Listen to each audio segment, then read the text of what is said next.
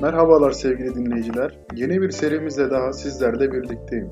Yeni serimizde ülkemizin mutfak coğrafyasını ele alacağım ve 7 bölgemizin mutfak kültürü hakkında her şeyi anlatacağım. Oldukça zengin bir kültür mirasına sahip olan ülkemizin her bölgesi kendi içerisinde bir mutfak hazinesini barındırmaktadır. Bu hazineyi ortaya çıkaracağım seriyi kesinlikle kaçırmamanız gerekiyor. İlk olarak Marmara bölgesiyle başlamak istiyorum. Zira Marmara bölgesini 3 kısımda anlatacağım ve 3 haftalık bir süreç olacak. Çünkü Marmara bölgesi deyince aklımıza 3 farklı mutfak kültürü gelmektedir. Bunların ilki Hünkar mutfağıdır ki Osmanlı'ya başkentlik etmiş 3 şehrimiz yine bu bölgede bulunmaktadır. Bu şehirler sırasıyla Bursa, Edirne ve şehri İstanbul'dur. Ancak Hünkar mutfağı denince akla tabii ki de İstanbul mutfağı gelmektedir. İkinci olarak ise Trakya bölgesi mutfağına yer vereceğim. Trakya mutfağını dinlediğinizde ise nasıl bir zenginliğe sahip olduğunu anlamış olacaksınız. Son olarak ise Güney Marmara olarak tabir edilen ve Ege'ye de komşu olan şehirlerimizin mutfağını ve aynı zamanda kestane şekeri ve İskender kebabıyla da nam salmış Bursa mutfağını konuşacağız. O zaman Hünkar mutfağı ile biz ilk haftamıza başlayalım. İstanbul temellerini atan Megaralılardan bu yana her zaman başkent olmuş bir şehrimizdir ve dünyanın en güzel kentlerinden birisidir. İki büyük imparatorluğa başkentlik yapan İstanbul dolayısıyla dünyanın tüm zenginliklerini de bünyesinde barındırmış. Hal böyle olunca mutfağının dünyanın en önde gelen mutfaklarından birisi olması da çok doğal. Roma İmparatorluğu'nun başkentliğinden Osmanlı başkentliğine geçerken İstanbul ülkenin her yanında gelen malzemeler, ustalar, tarzlar ve lezzetlerin son durağı olarak her gün zenginleşen bir mutfak kültürü oluşturmuştur. İstanbul mutfağında ana yemekler kuzu, koyun veya dana etine ilave edilen çeşitli sebzelerle yapılan yemekler olarak ön plana çıkıyor.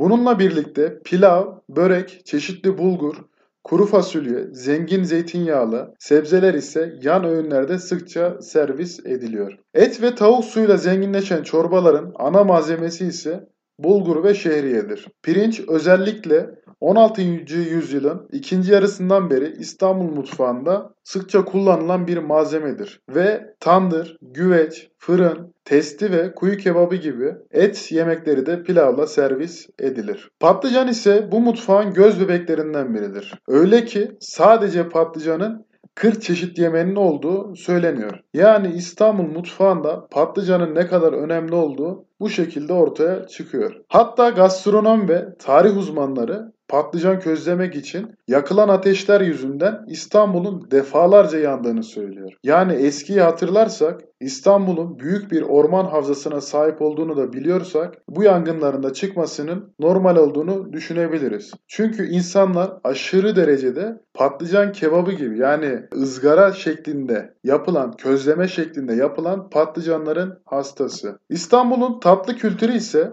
başta baklava olmak üzere hamur tatlıları sütlü ve meyveli tatlılarla bezenmiştir. Kış gecelerinin helva sohbetleri ise Osmanlı'dan günümüze kalmış hoş bir seda olarak hala devam etmektedir. Tabi biz baklava deyince ilk olarak Antep gibi şehirlerimiz aklımıza geliyor. Ancak baklava Osmanlı mutfağının da devam olarak nitelendirdiğimiz İstanbul mutfağının baş yapıt tatlılarından bir tanesidir. Ve bununla beraber ve bununla birlikte sütlü tatlılar İstanbul mutfağını oldukça donatan bir tatlı çeşididir. Biliriz ki İstanbul'da sokaklarda gezdiğimizde birçok tatlıcının olduğunu görmekteyiz. Eğer ki İstanbul'u gezenler varsa mutlaka bu tatlıcıları görmeden dönmüş olamazlar. Özellikle Eminönü civarında yani Sirkeci Garı'nın üst tarafında birçok tatlıcının olduğunu ve bu tatlıcıların birçok müşteriye sahip olduğunu biliyoruz. Ve aynı zamanda sütlü tatlıların da yine birçok sahil kesimi olan ilçelerde çeşitli restoranlarda servis edildiğini biliyoruz. Özellikle Emirgan taraflarında çok fazla tüketiliyor.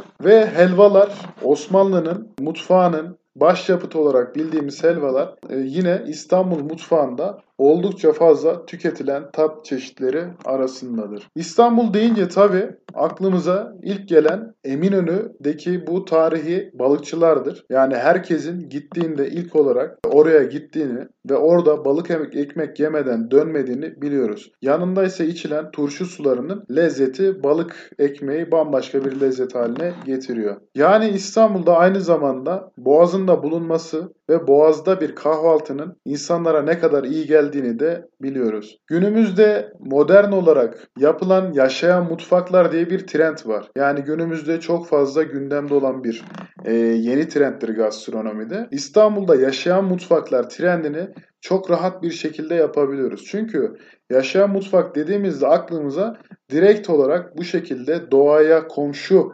restoranlar, mutfaklar aklımıza gelmelidir. E böyle İstanbul'un da e, meşhur boğazını yani incisini, gerdanlığını bildiğimiz için ve buradaki e, olan restoranlar da yani deniz kıyısında bulunan restoranlar da bu tabiri oldukça bize güzel bir şekilde yansıtmaktadır. Barındırdığı halkların mutfaklarından da beslenen İstanbul mutfağında Yahudiler, Ermeniler ve Rumların etkisi de çok büyüktür. Özellikle meze ve deniz ürünleri üzerinde son derece zengin bir kültüre sahip olan bu halkların İstanbul mutfağında bıraktıkları etkilerin keyfini hala sürmekteyiz. Özellikle papaz yahnisi, pırasa köftesi ve patlıcanlı börek, tereyağında gelincik balığı, Ermenilerin keşkeki olan herissa, yine Ermenilerin meşhur topiki, Rumların uskumru dolması, Ermenilerin ve Yahudilerin dalak dolması, zeytinyağlı sarmalar ve elbette midye dolması ile daha neler neler İstanbul mutfağında yer almaktadır. Yani İstanbul deyince aklımıza sadece Osmanlıların bıraktığı mutfak kültürü mirası gelmemelidir. Çünkü İstanbul içerisinde barındırdığı birçok yapıyla, birçok inanışla büyük bir mutfak zenginliğine sahiptir ve bu zenginliğin başında da Ermeniler ve Rumlar da gelmektedir. Ki bu topluluklar İstanbul mutfağına oldukça zengin bir yapı bırakmıştır. İstanbul mutfağı deyince aklımıza tabii ki de deniz ürünleri de geliyor. Özellikle şehrin deniz kenarında üstelik çağlar boyunca balık verimliliğiyle anılan bir denizin kenarında kurulması, daha doğru tanımlamayla içinde bir bolluk denizinin geçmesi ona muhteşem bir deniz mutfağı imkanı sağlıyordu. Deniz ürünlerinden oluşan muhteşem çeşitlere sahip bir masa, bu masada yemek kültürünün gelişiminde büyük etki yaratmıştı. İstanbul'un deniz mutfağını geliştiren şey yalnızca denizin bereketliliği değil, aynı zamanda suyun özelliğiydi. Katavasya ve Anavasya sayesinde balıklar öyle lezzetli hale geliyordu ki bu yüzden İstanbul'da balık tüketimi sırasında neredeyse hiç sos kullanımı olmuyordu. Bununla beraber İstanbul mutfağı öylesine genişti ki deniz ürünleri mutfağın başat tanımlayıcısı olamamış, sadece küçük bir kısmını oluşturabilmiş. Kültürel yönelim de mutfağın gelişimindeki önemli noktalardan biridir. Mutfağa sahip olan kültürün aşama ve hayata bakışıyla ilişkili bir noktadır bu. Türklerin hem göçebe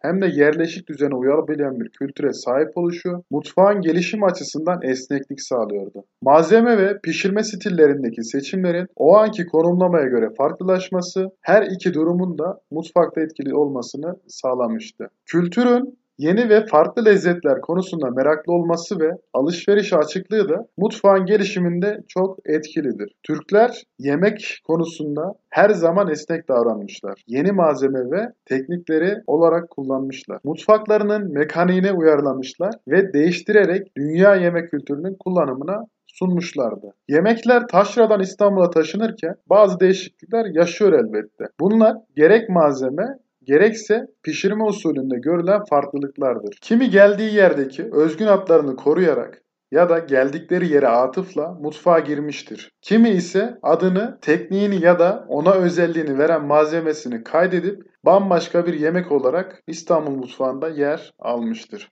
Bu mutfakta döneri, tarhanayı, reçeli, dalak dolmasını, topiki, papaz yahnisini bulabileceğimiz gibi aynı zamanda Çerkez tavuğunu, Arnavut ciğerini, elbasan tavayı, buhara ya da acem pilavını da bulabilirsiniz. Yani bu boyutuyla İstanbul mutfağının ne kadar zengin bir mutfak olduğunu bu şekilde görmüş oluyoruz. İstanbul mutfağı gibi büyük bir kültürel zenginliği koruyup tanıtmak ve geliştirmek Türkiye'nin gastronomi turizmi potansiyelini de ortaya koyacaktır. Uzun lafın kısası İstanbul mutfağı Türkiye'nin gastronomi ve gastroturizm alanındaki en büyük kozu olmuştur ve bundan sonra da olmaya devam edecektir. Evet sevgili dinleyiciler, Hünkar mutfağını ve İstanbul mutfağını bu şekilde sizlere aktarmış olduk. Marmara bölgesinin en değerli hazinesi olan İstanbul mutfağını bu şekilde kısaca anlatarak bitirmiş bulunmaktayız. Beni dinlediğiniz için teşekkür ediyorum.